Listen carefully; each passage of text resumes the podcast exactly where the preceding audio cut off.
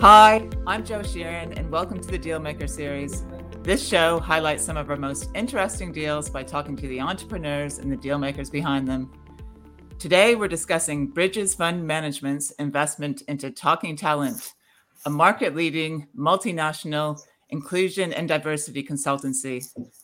And I'm joined by Emma Thorne, a partner in Bridges' sustainable growth team, as well as Helen Roxburgh, the KPMG partner who advised Bridges on the deal. Hi, guys. How are we doing? Hi, Jay. Hi. Hi, Jo. All good. Thank you. Cheers. Thanks, Helen. So, thank you both for joining us. Um, I'm really looking excited. I'm so excited for today. So I'm going to start with you, Emma. Um, tell us a little bit more about yourself, Bridges, as well as Talking Talent. Thanks, Jo. It's great to be here. Um, so I'm a partner on the investment team at Bridges. Um, I've been working in private equity for more than 10 years now, the last six at Bridges. And before that, I was at a fund called Phoenix Equity Partners. I feel incredibly lucky to do a job that I'm passionate about I've always loved working in private equity, and Bridges is a fund manager with a huge difference. For 20 years now, we've been at the forefront of pioneering a different way to think about investing, which is how private capital can be used to tackle the two biggest challenges of our generation the climate crisis and escalating inequality. And the way we do that is by investing and working, investing in and working with high growth, purpose driven businesses that through their core business models are targeting positive outcomes for people and planet.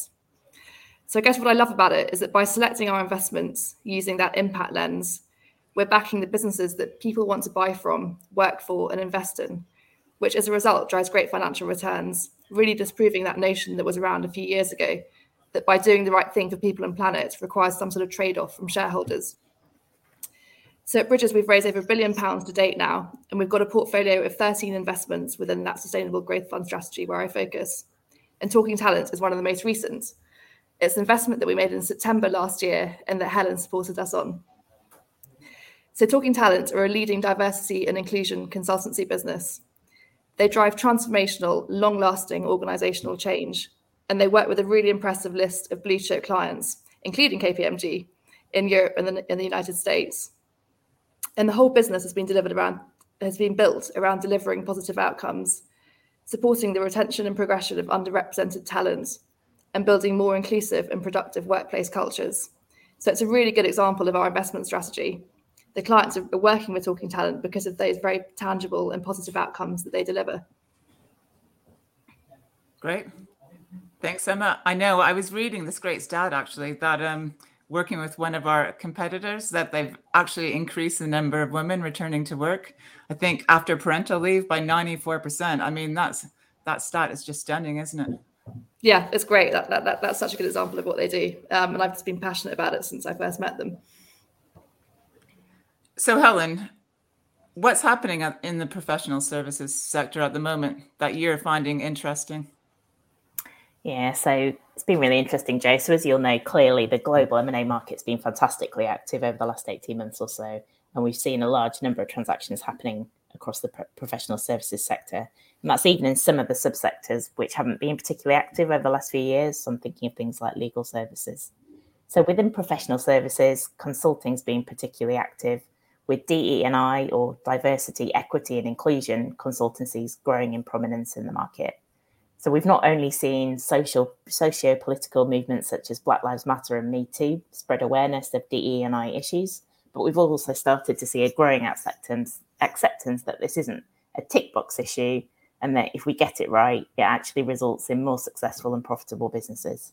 And I guess we shouldn't forget that the FTSE 100 has eight female CEOs currently, and it has seven called Andrew. So that gives us some scope of the issue to deal with from here. Yeah. I suppose one of the other factors that we've seen, particularly impacting on professional services, has been the impact of the pandemic. And I know, Emma, that's something we discussed during the Talking Talent process. But obviously, for DE and I consultants, how you deal with the move towards blended or virtual learning. And I guess I speak for myself, I'm very much enjoying being back in the office and spending time with colleagues and clients again. But it feels like that's a trend that's going to continue um, to be something that we see kind of evolve over the coming weeks and months as we all get back to something hopefully a bit more normal. So Emma, obviously, um, investing in Talking Talent was really exciting for Bridges. How did you decide it was right? So I guess it really came down to, to, to three key things for us, uh, which was market, why they're different, um, and then most most importantly, people. So on the market side, um, the the DE and I theme is, is one that we we've been thinking about for a number of years now. Um, and, and as Helen said, this is now an absolute top board priority for so many Fortune 500 and FTSE 250 companies. And I guess at that level, what we saw in our DD was that the conversation has gone quite far beyond actually team diversity, more towards how organizations can really build um, and, and, and keep and instill a genuinely equitable and inclusive culture, which has now got such a clearly evidenced business case. And that has created a, a hugely exciting market opportunity. The problem, though, is that many of the solutions out there just aren't providing tangible benefits and ROI um, to the key stakeholders they're trying to benefit. So we saw a survey that BCG did um, in the United States that showed that while a staggering 97% of the companies they surveyed do have diversity related programs, only 25% of their employees representing diverse groups were actually feeling any personal benefits. And that's wow. because there isn't a silver bullet.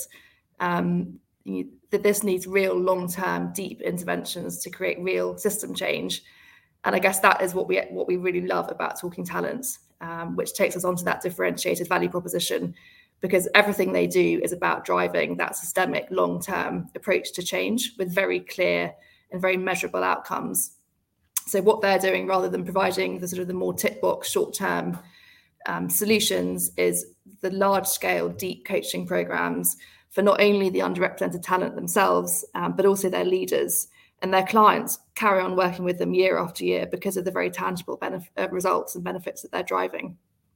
So, putting that together for Bridges, we get that really important lockstep between impact and performance. And that is what creates such a strong fit with our investment ethos and our approach and then on top of that, as I said, people. Um, so it's, it's always all about the people. And for us, what we could see with Talking Talents was that cultural alignment that we really need to see.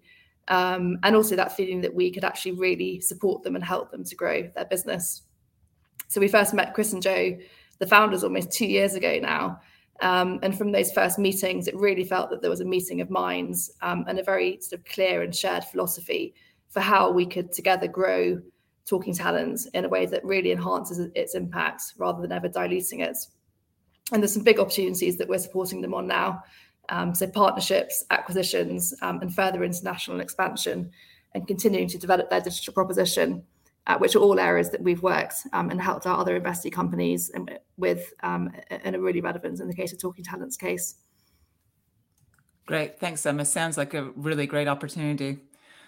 So, Helen, just just back over to you obviously ESG principles are adding real value to deals. That's what we're seeing in the market. Can you just talk us through that a bit? Yeah, definitely, Joe. So I guess we've come from a place where perhaps kind of over the last kind of few few years, maybe over the last 10 years or so, ESG was kind of referred to occasionally, but probably as something more as a tick box consideration rather than something that was genuinely given proper consideration. Um, I think we're at a point now where every single deal that we work on, ESG is being considered by every investor and every funder on every single deal. And it's no exaggeration to say that ESG can sometimes be the making or the breaking decision factor in whether to make an investment. I think this we're seeing this track through to valuations too. So there'd been a McKinsey survey last year of C-suite leaders and investment professionals in which the outcome of that was those C suite leaders and investment professionals saying that they would be prepared to pay a 10% premium to acquire a business with a positive ESG record. So not only is this something that's being consideration, but it's actually tracking through to value. So well purpose 10%. Yeah, 10 percent wow. um, which is you know pretty meaningful in the context of the kind of deals that we're working on. So you know, while it's fair to say that purpose and impact funds have been for, around for a while, the focus on ESG is just becoming increasingly mainstream. I guess we shouldn't forget, Emma, that Bridges was one of the first movers in identifying the importance of supporting this transition to a more inclusive and sustainable economy. So well done for that. Forerunners for sure. okay. Thanks, Ellen. So let's talk a little bit more about the deal itself. And obviously, when you're actually selling a business, it's never straightforward. So, Emma, over to you. What were some of the challenges around this deal? Um, well, I think again, um, so much of it comes down to people. So this was one of the biggest attractions for us of talking talent, um, but it was an area that we just had to be absolutely sure um, where we were aligned with the team um, uh, in terms of the culture they're building um, and their strategic priorities ahead of investing. So that that that that was our, our, our key area of focus. We spent a huge amount of time with the team ahead of um, completing the investments. That was sort of right from the early stages um, before they even had an advisor appointed, right through the DD stages uh, uh, up to completion. Um, and that wasn't just with the management team and the founders, but it was right through the organization, including lots of the coaches themselves, which were really um, inspiring and enjoyable conversations.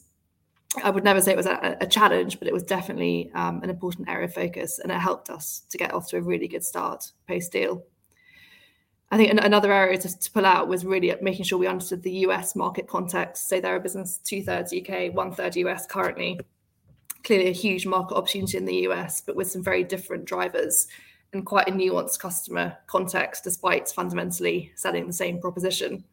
Um, so we we were able to work with our colleagues in the US, um, the Bridges team out there, just to make sure we were fully up to speed with both aspects of the business um, and, and, really understood that context.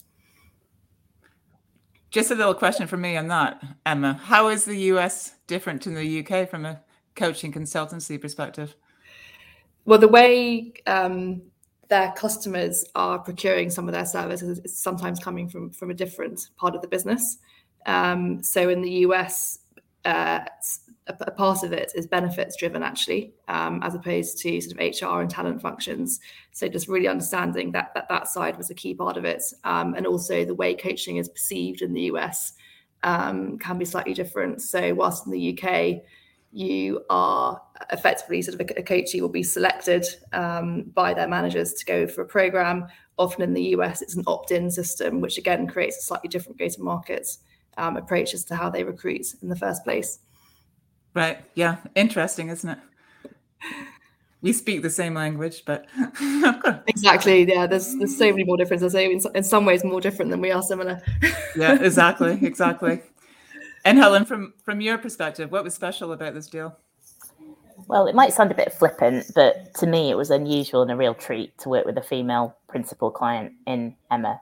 So I think Emma, when we look back across the combined Bridges and KPMG team, I think we were reasonably diverse, actually, both you know gender diverse and um, ethnically diverse. And although that certainly wasn't an intentional move, it did make me realise that we are making progress in terms of the diversity of the deals market, although perhaps not as quickly as I might like. So, kind of looking back, trying to think when I started my career in corporate finance, it probably took me several years before I came became before I came across a female in a senior role. And I'm pleased to say that that's not quite so unusual now. We're making um, progress. we are. Just maybe, maybe it'd like to be nice to get there a bit more quickly. Um, I think the other point, which I suspect Emmy, you probably share the share the same view, is it was really nice to work on a transaction which related to something I feel really passionate about.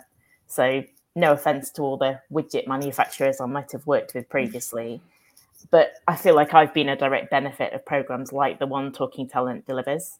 And I'm really focused on making sure that others get to experience something like that too. So maybe working with Bridges on this has, has helped a little bit in um, sharing some of this experience and um, uh, some of the ideas with um, with the broader female population of the world to try and move us in the right direction. Good to hear.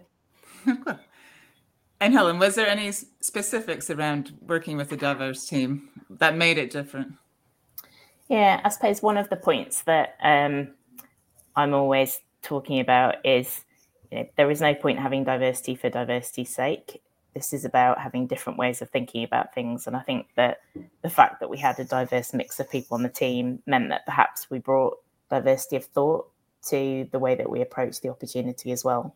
And I think that's really important when you're giving good advice to a client. You want to make sure that you're thinking about all the different angles. And I know there were a few uh, times, Emma, when your team and our team were able to have kind of quite interesting debates around some of the points that you were working through on the deal, which perhaps if we'd all come from exactly the same background and had exactly the same history, we wouldn't have had that richness of discussion. Yeah, no, it's so true.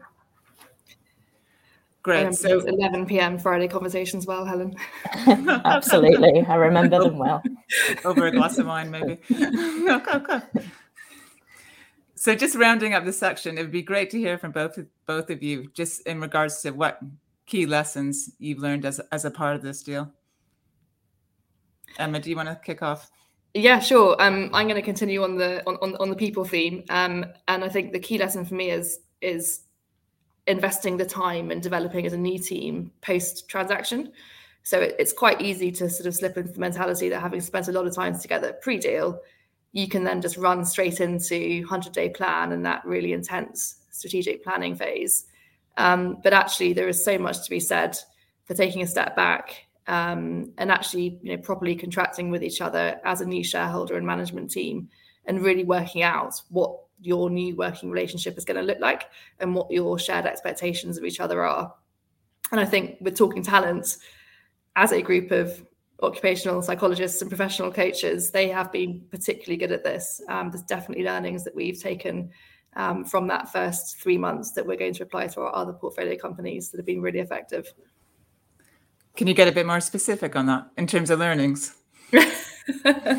Um, I think it's just what I said. It, it, it's just actually spending a bit of time talking about what you want from the new relationship, how you're going to work together um, uh, in, in, in, quite a practical way, rather than just going straight into the sort of here are our top five priorities. Let's go and let's get on with it. So more like a open communication, collaborative type. Yeah, exactly, exactly. Yeah, great. Thanks, Emma. And you, Helen?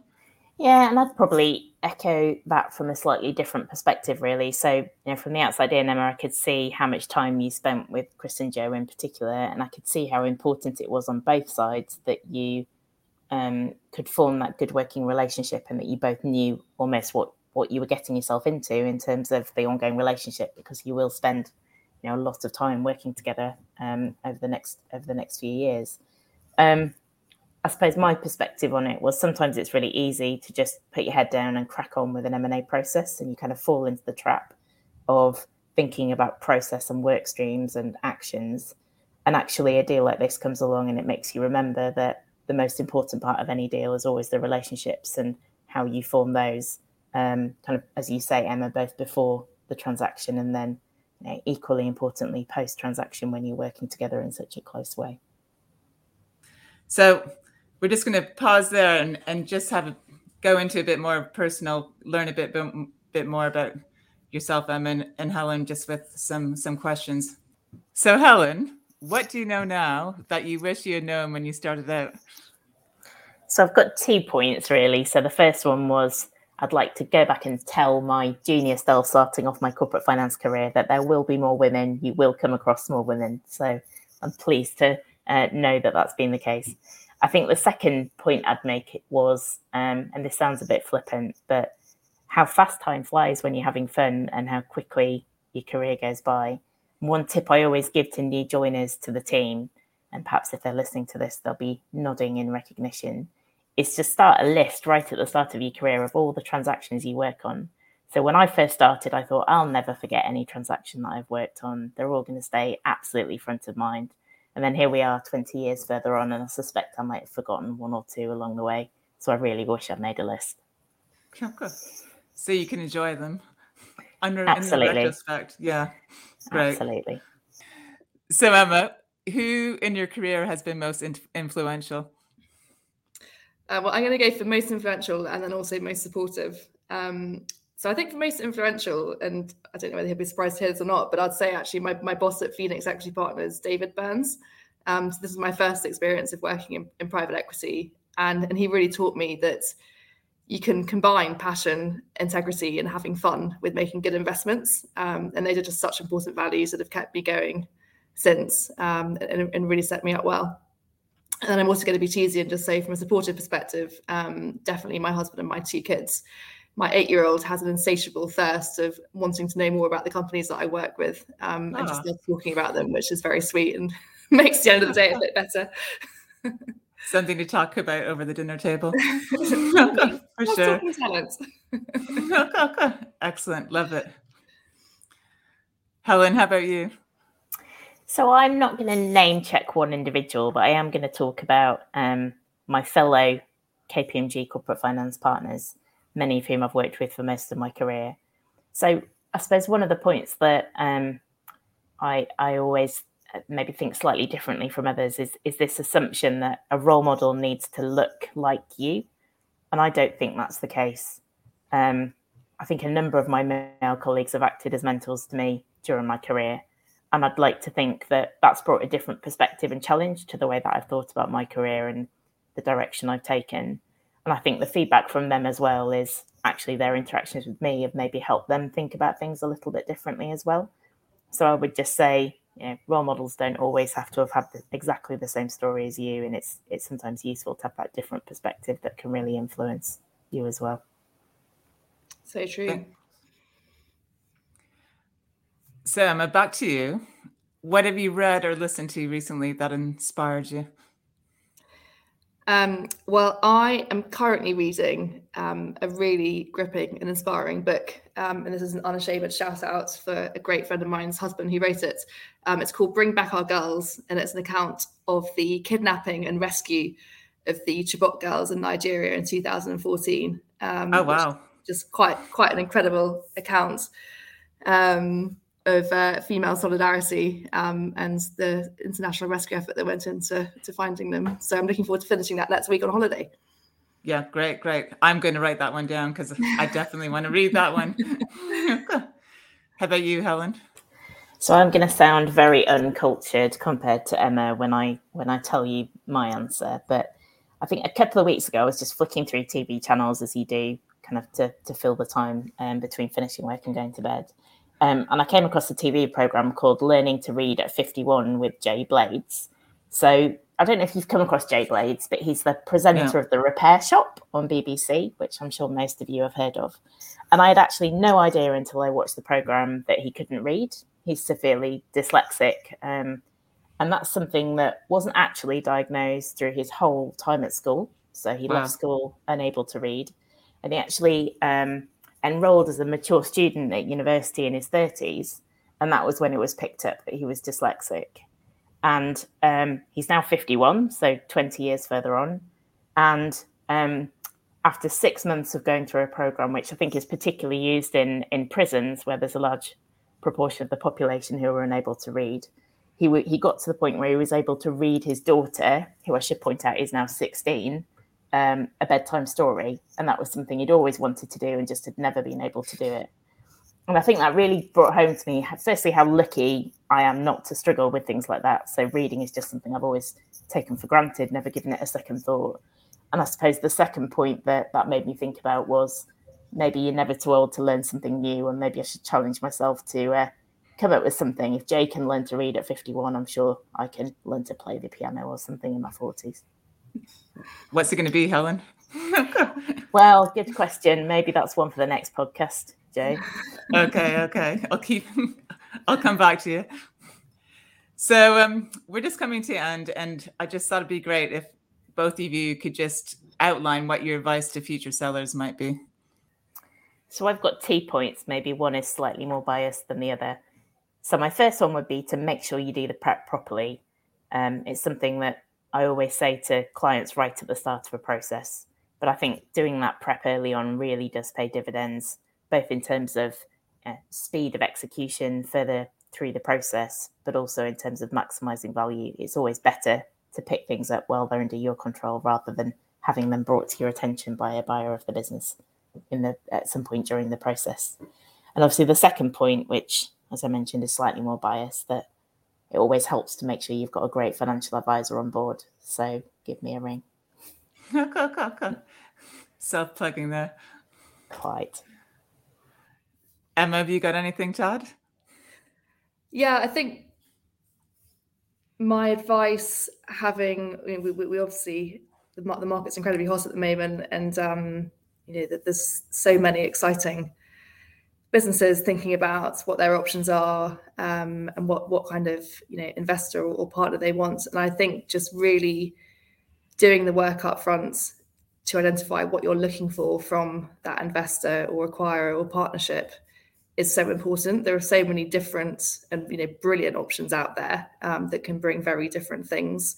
Um, you know whether that's you know from a kind of hands-on value creation perspective, um, right through to kind of culture and alignment of values, but just kind of really knowing yourself and knowing what, what you want for your business um, will just help make that process so much smoother and easier and, and create the right conversations to be having uh, from from the beginning. Yeah, that's really good advice. And how far in advance do you think companies, if they're looking for investment, should start chatting with potential investors? I think the earlier the better, because again, I think those, those early conversations is just such a good education process to start to work out what you want, because you won't know um, at the beginning what's out there. Um, and, and so that, that that will have a huge amount of influence, I think, on that final decision. So yeah, get out there, meet lots of different, really different options, um, and then you can make that very informed decision at the right time. But it's not just about a beautiful IM and great financial information. It's it, it, it's so much more about that. Great, thanks, Emma. I guess people will be picking the phone up to you now, so uh, watch his face. okay. So, so. okay. So, just in the end, I'd love to hear what exciting plans are for talking talent in the future. Oh, we're just yeah, we're, so excited. I think you know ultimately this is this is at its core all about talking talent, scaling, and developing their programs and, and ascending them um, so that ultimately they can reach more people um, and, and, have a deeper impact. But um, I think right now the, the really exciting point is then what we're going to do from a talent perspective to achieve that. So we've got some really exciting hiring plans, um, and that's going to be a you know, big area of focus for us in the near term. So yeah, people and talent. Brilliant. Definitely a theme for this podcast, I think. People and talent. Um, thank you so much, Helen and, and Emma. I mean, it's just been great to be online with two amazing women and what great insights too. Just thank you so much. So that's all we have time for today. And thanks for all your support today. See you soon.